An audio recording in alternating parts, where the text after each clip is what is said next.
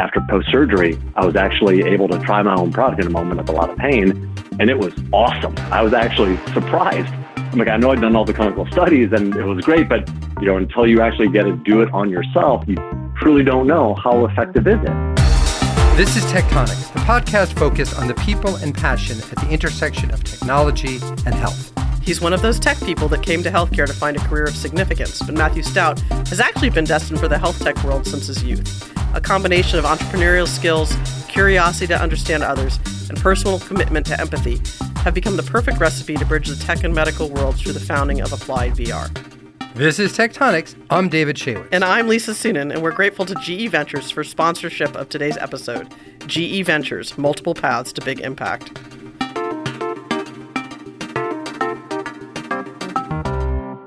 So, Lisa? Yes, David. have you ever used one of these VR products? I have actually. Well, I haven't. I've actually tried Matthews, which really? was cool.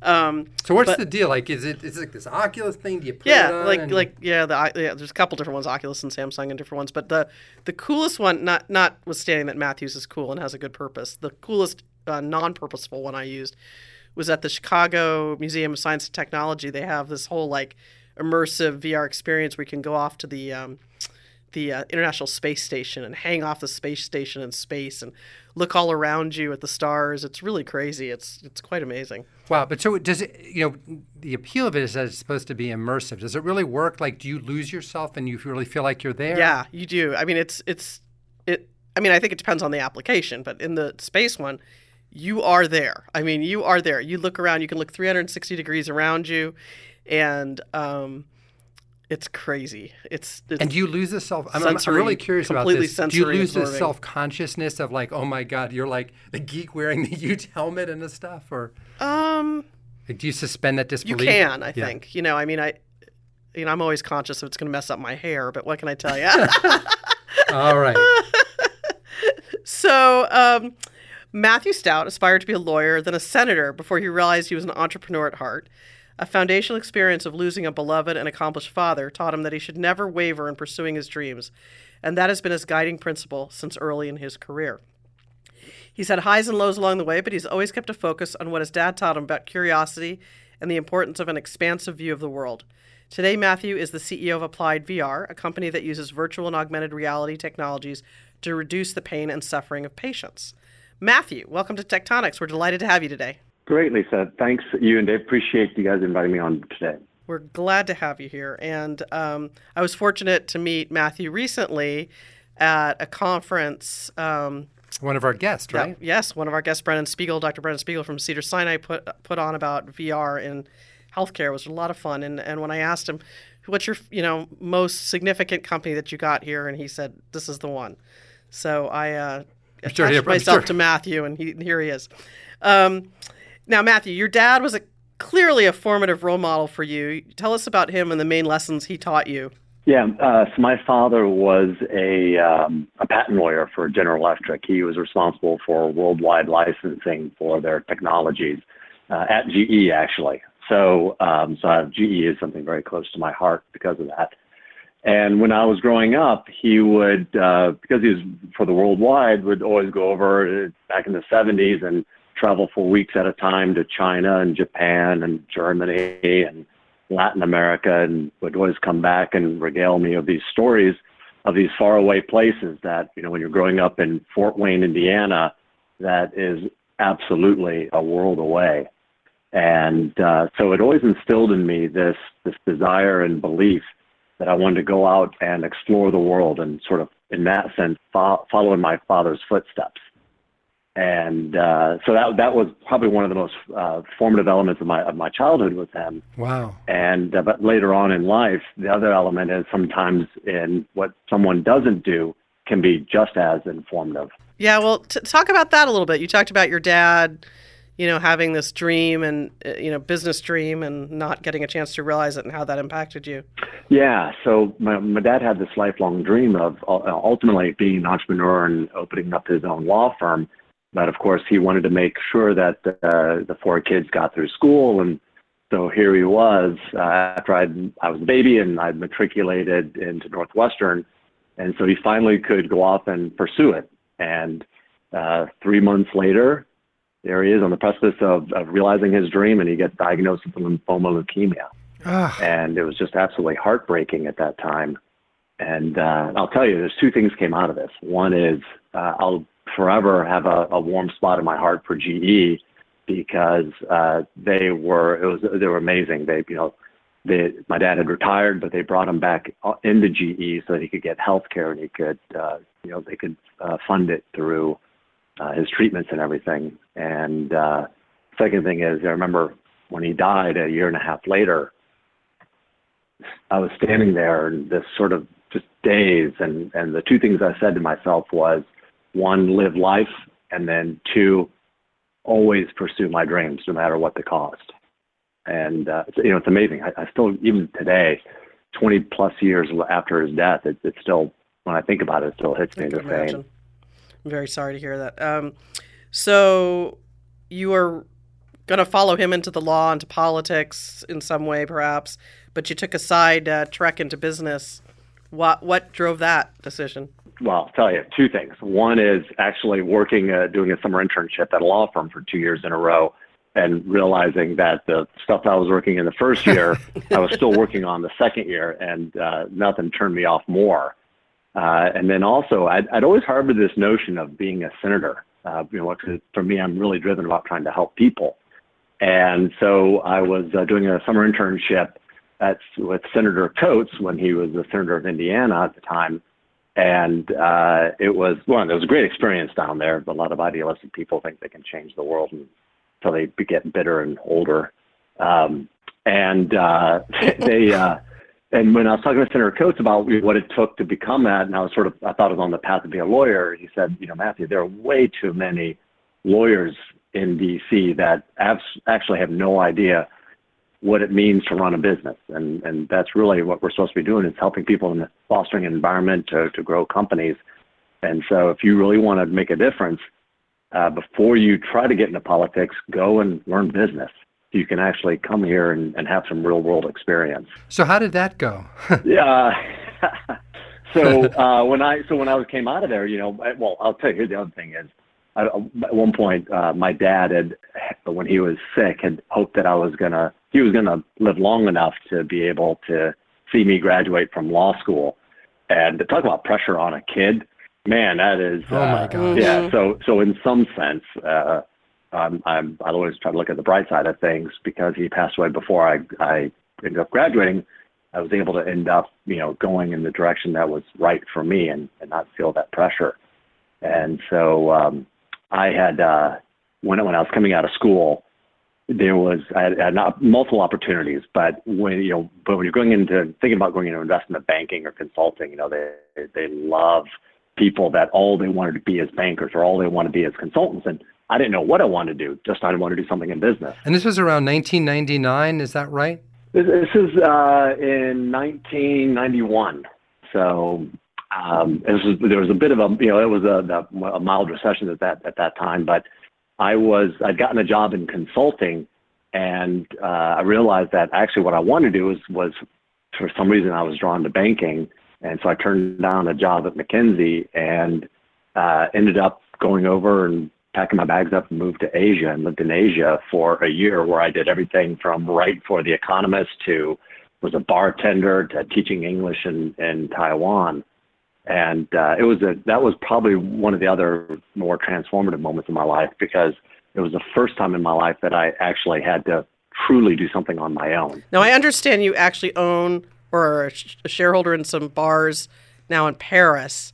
So was that like such a great experience being a bartender that you had to like buy yeah. the company? Was that was that how that worked? Yeah, exactly. I, I I got such a great connection to it. That I'm like, I'm going to go and invest in in something that's probably going to lose money perfect. so, uh, but but then just to fast forward to to your actual entrepreneur um, work, it sounds like you. I know you started several companies, but your first was um, kind of peak internet um, uh, in 1999 with UShock. Yeah. Can you tell us about that company? Yeah. So UShock was definitely a company that, at, at its core, would have been a huge company today called Dropbox, because uh, our original idea was this this simple idea of saying uh, people are going to need to have ubiquitous access to their data and to their files. And so uh, let's create a virtual hard drive.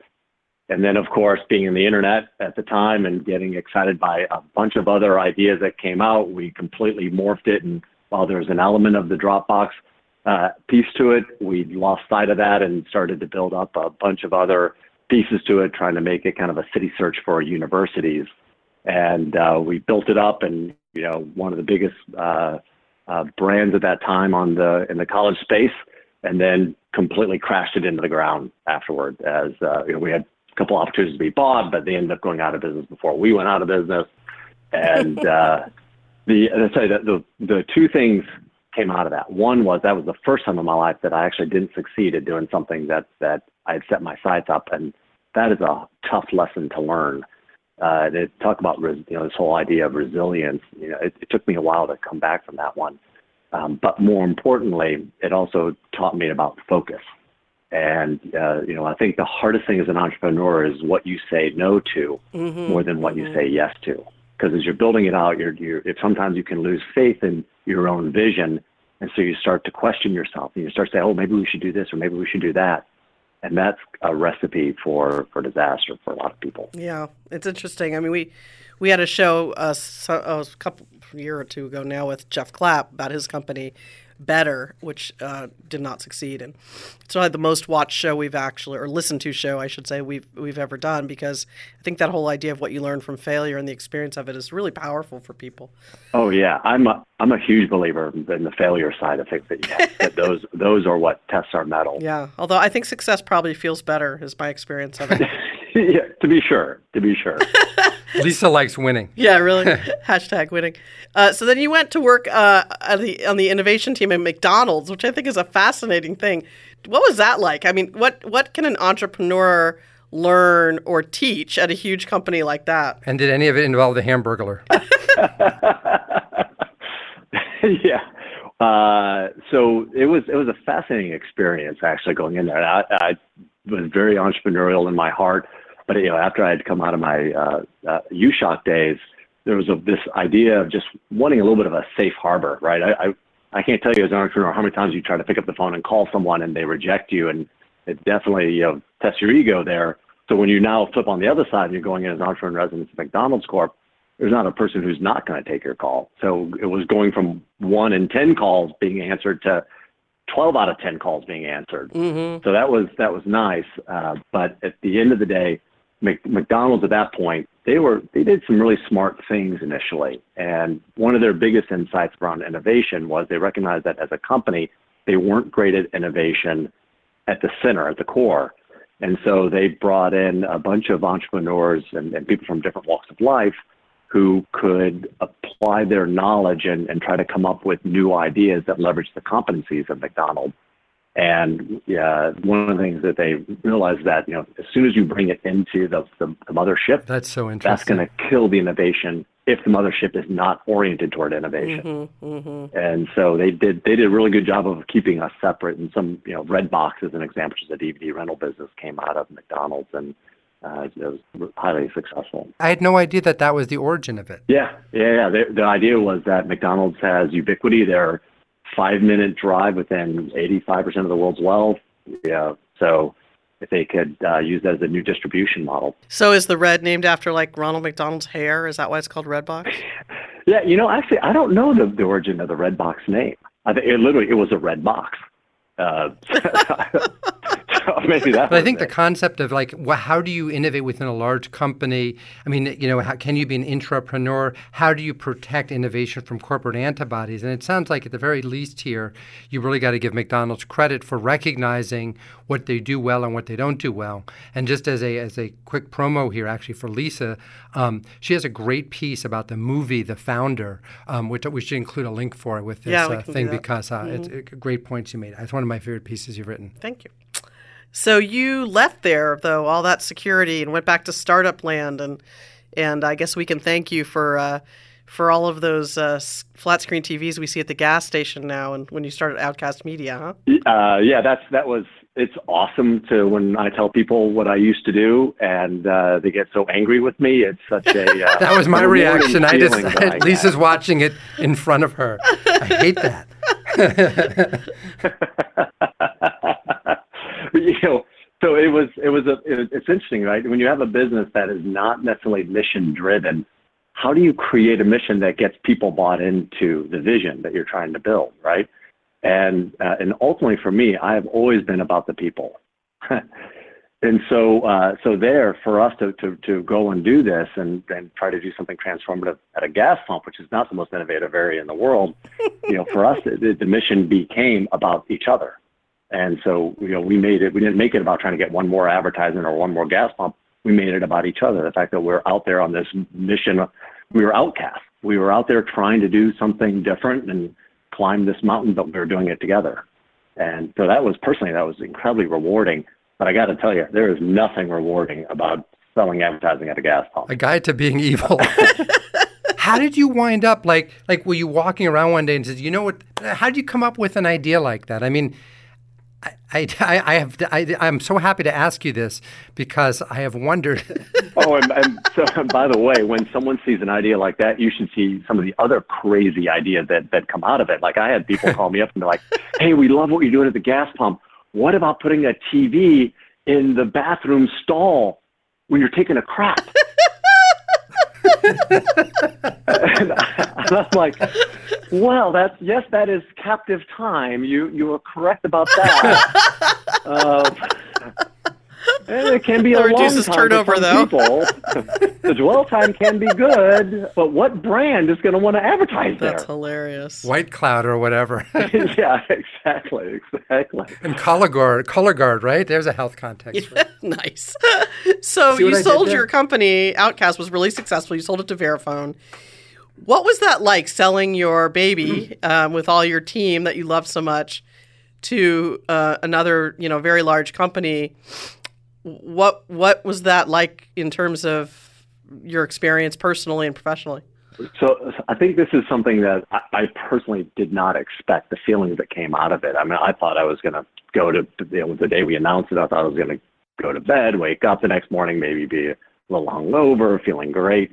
And uh, the the feelings that I had about it were uh, I was completely stressed out because suddenly overnight I had no more objective in my life, right? It, I was, I just sold this business, this thing that I had worked on for 10 years. It was my baby. It felt like my child. And I just sold it off. And it was really hard. It's almost like I had to go through a period of mourning in order to, to let it go and open myself up to something new. And on top of that, I didn't know what I wanted to do. There are a lot of people, a lot of entrepreneurs that are in a particular, let's say they're in uh, machine learning or they're in a particular data space or and they they sell off their technology and they love what they do. They love that specific element of it. They love that industry, and so they want to stay in it. And for me, once I sold, I the only two things I knew was that I never wanted to touch a gas pump again, and I never wanted to um, sell advertising. Did you buy a Tesla? no, I, I actually, I, honestly, I thought about it, but I'm like, well, I have nowhere to go, so why am I even getting a car? And I live in LA, which is pretty pretty hard to get around without a car, but I'll tell you, this is a, a big shout out to Uber and Lyft. I ended up uh, selling my car, and I took Uber and, and at that time Uber, but now I do Lyft.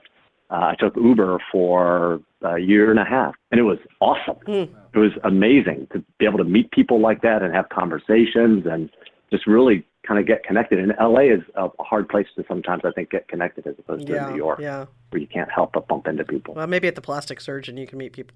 so, how in the world did you get from gas station flat screens to virtual reality? Uh, so I was I was going on a vision quest, trying to sort myself out and figure out what it was I wanted to do next, and and just in terms of a, a, a framework to think about it. A friend of mine had said, you know, Matthew, a lot of people, the first half of their life, they think about success. The second half of their life, they think about significance. And I thought nothing captured my feelings. I didn't know how to frame it, but that absolutely captured my feelings. And so now I had a prism through which to view opportunities and say, how am I going to really go out there and, and create success? And I'm a big believer that there's this thing called the Book of Life, that we are all contributors, uh, chapters to it. And I certainly wasn't going to have my my chapter be about advertising at a gas pump. And so I wanted to uh, but I didn't know what I wanted to do. And I think this is where you know, sometimes the, the universe, if you open yourself up to the universe, the universe answers. And my wife happened to be flying back from Miami. She sat next to the CMO of Magic Leap at the time. He's it's a, a billion dollar uh, startup. I think it's the largest funded startup of all time. They're doing some amazing stuff. Uh, it's running the augmented reality world. And uh, so he regales my wife with, with this whole new world of AR, VR. And she comes home and she's like motivational speaker man, having about 50 cups of coffee and saying, Matthew, I don't know what it is you're going to do. You're going to do something in the world of VR, AR. I don't know it. You just have to do it. You have to listen to me in this one. I know it. I feel it. And so through her enthusiasm and also just because I also want to try to get to sleep that night, uh, I was absolutely said, I'm going to go and, and, check this out and I met with a bunch of people in the VR space, Oculus and, and HTC and a bunch of others, and I saw these amazing applications in gaming and entertainment, the ability to actually feel like you're on stage with Paul McCartney, or to feel like you're at the 50 yard line of a Dallas Cowboys game or a, a Golden State Warriors game, and play to be in the middle of a gaming experience. But that's not going to create significance for me, right? That's not going to do something that I'm passionate about, try to help make the world a little bit better place. And so I was scratching my head and I was a little lost and didn't know what I wanted to do with it. I knew there was something there, but I was trying to figure that out. And then through uh, a mutual friend, I got connected to now one of my partners, a guy named Dave Sackman. And uh, Dave had done a TEDx talk over in London talking about the power of VR to actually drive positive behavior change. And he told us several different stories about how it's being used to create empathy, to help someone see through the eyes of someone else, to break down racial bias. That it can be used to create empathy for what some would call inanimate objects like uh, coral in a sea, uh, and, and how it can actually be used to reduce pain. And that has actually been proven to outperform opioids. And as I was listening to him, one, completely inspired by everything he was saying, and two, I said that there's something here. This is what my mission is. And so I ended up uh, spending some time with, with Dave, and uh, he and I became fast friends and had a shared vision. And I ended up uh, coming on as a co-founder of the company, uh, Applied VR now, and we, you know we've been doing some some custom agency work, but we recognize that you know we're in the middle of this opioid crisis, and the, stat I love is the, right now, because of the opioid crisis, it's the equivalent of a 747 going down every four days. That's, a, that's just tragic. And uh, that's our first line of defense. But is the so uh, I guess two related questions are it seems where you're going is then the answer to the opioid crisis is for people to um, you know, strap VR things over their heads and uh, and sort of uh, medicate themselves that way, um, which seems I don't know if I wonder how much that's getting at the underlying issue, but what I also wonder about you must be making some progress because when we first talked with Brennan, um, he wrote this great blog about all of his skeptics, appropriate, very spot on skepticism about VR, uh, you know, about technologies in general, about how they fall off of people, about how they're not, you know, of the people they were doing some VR study on, people would not wear them. They were trying to deal with their other life issues. He was very under, you know, he really seemed underwhelmed, and now he seems to be, um, you know, much more, you know, much still, more whelmed, much more whelmed, exactly. More you know, whelmed. still still viewing things skeptically and from from you know from scientifically, and strongly believes in you know controlled studies and all of that, you know, appropriately. But he, I, I think his underlying sense that there's really something there has has changed. Um, and I imagine technologies like the one you're developing is really a part of that. Is that what? Yeah. So go ahead. Tell, tell, tell me what why this seems like it's a might be a really big deal where it just seems so mockable. Yeah. So so first of all, I would you know you go back to where it all started, right? This is back in the early 1990s, and I always want to give credit to Hunter Hoffman, who was the the the true insight innovator around this whole idea of acute pain management. I'm gonna I'm gonna separate acute pain from chronic pain because I think it's it's, a, it's an important distinction, but with acute pain, you know, he had this insight that we like to think pain is at the point of contact, but but actually we have pain receptors in the brain, and the more we focus on something, the more we feel something. And so if we can hijack the brain, goes back to the to something that Lisa had said earlier on about you really feel this notion of presence that you're somewhere else. I can hijack the brain, and put that cognitive load on, I can literally get you to feel less pain. And, and even back in the early 1990s, when he did his very first uh, controlled test uh, uh, uh, clinical study, this was for burn victims going through debridement, he was able to demonstrate that VR actually outperformed opioids, not just on a subjective basis, your zero to 10 pain score, but on uh, an objective basis, using an fMRI to measure the pain receptors in the brain. And when the person was in VR versus opioids, it actually outperformed the opioids from that perspective. You know, that launched uh, 100 plus studies, all validating that same insight. But the problem was the technology itself was $100,000, was big, clunky, tethered to big machines, and so it just lived in the world of, isn't that interesting? And so, and when the very early days of mobile VR, you know, just even three or four years ago, the technology was still kind of clunky. And I'm just, I'm myself have been amazed at how fast we have been moving on that technology curve to getting something that is actually comfortable, easy to wear, easier to use. And so, you know, one of the problems that we were seeing before is there was this, if the person put it on and the person used it, there was great effect, especially in healthcare that, that the you know the population skews older. You can talk about your own experience, I think, right, Matthew? Yeah, so I actually had um, lower back. I've had lower back pain. I had a, a L5S1 herniated disc, and that I'm a big outdoor runner and hiker and everything, and I haven't run for five or six years because of my disc problem. And it finally got to the point where I had to go get surgery for it and this microdiscectomy uh, about eight months, eight or nine months ago. And rare is the time you actually get to use your own product in the world of acute pain. And in this case, uh, after post surgery, I was actually able to, to try my own product in a moment of a lot of pain, and it was awesome. I was I was actually surprised.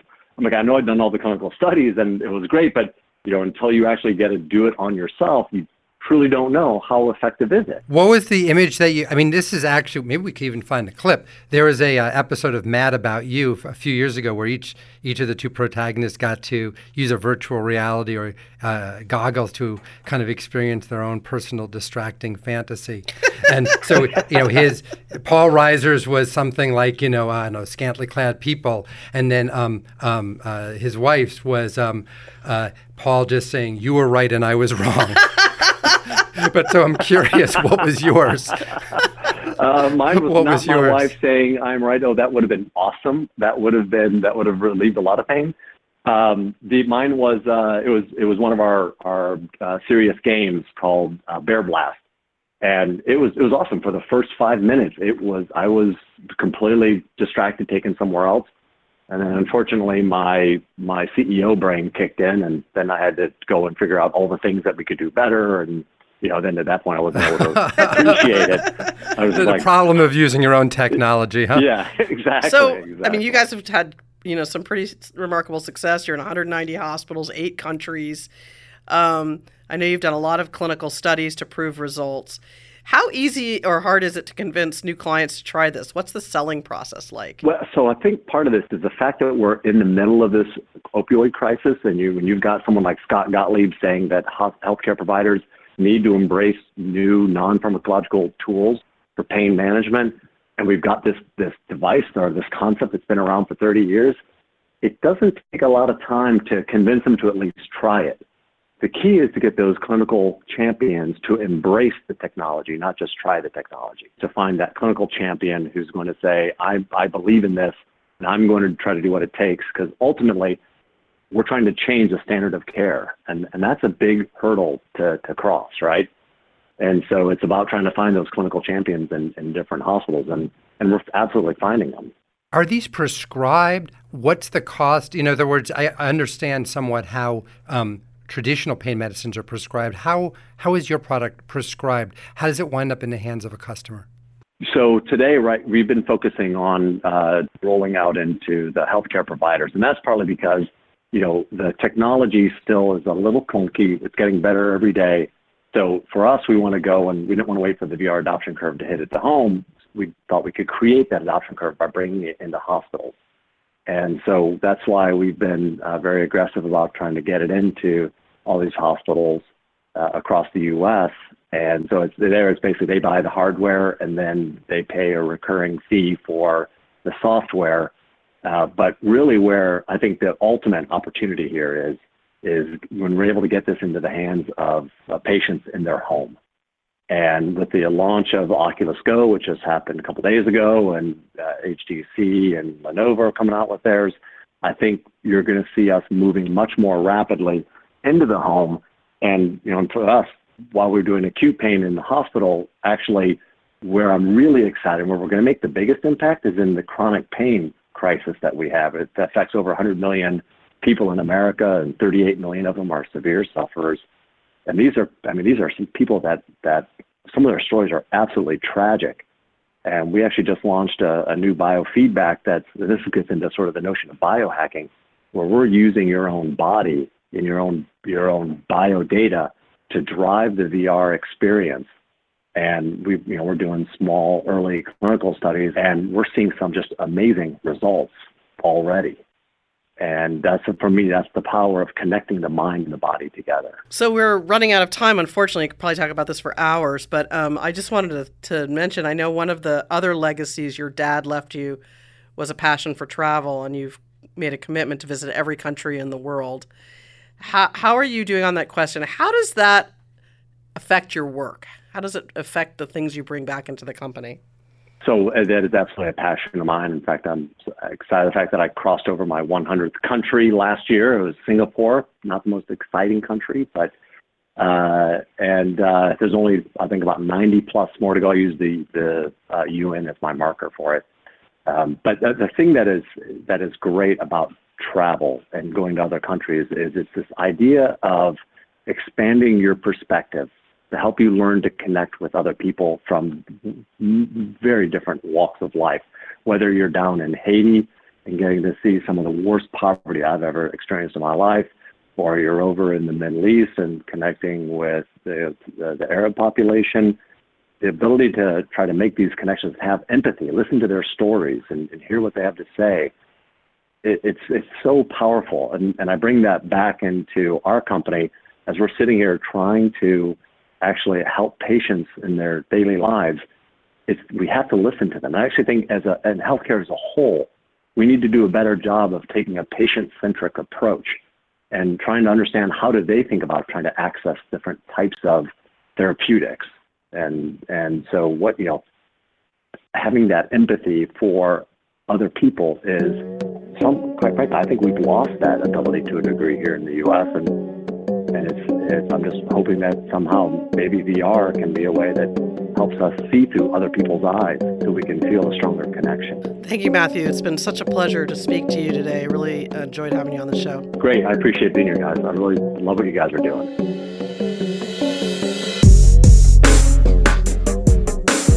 Um, today's guest, Matthew Stoudt, was speaking to us from Los Angeles, California, and we are here in Tech Tonics Studio B in Mill Valley. I went to this um, VRAR conference uh, that I mentioned earlier because I was sort of curious, and I'm very skeptical. I talked to You're VR curious. VR curious, exactly. And um, I was really taken with what I saw. I mean, it may be early, and it's you know, clearly the headsets are annoying. Um, but I think they will get better. And as that happens, I think this stuff could be fascinating.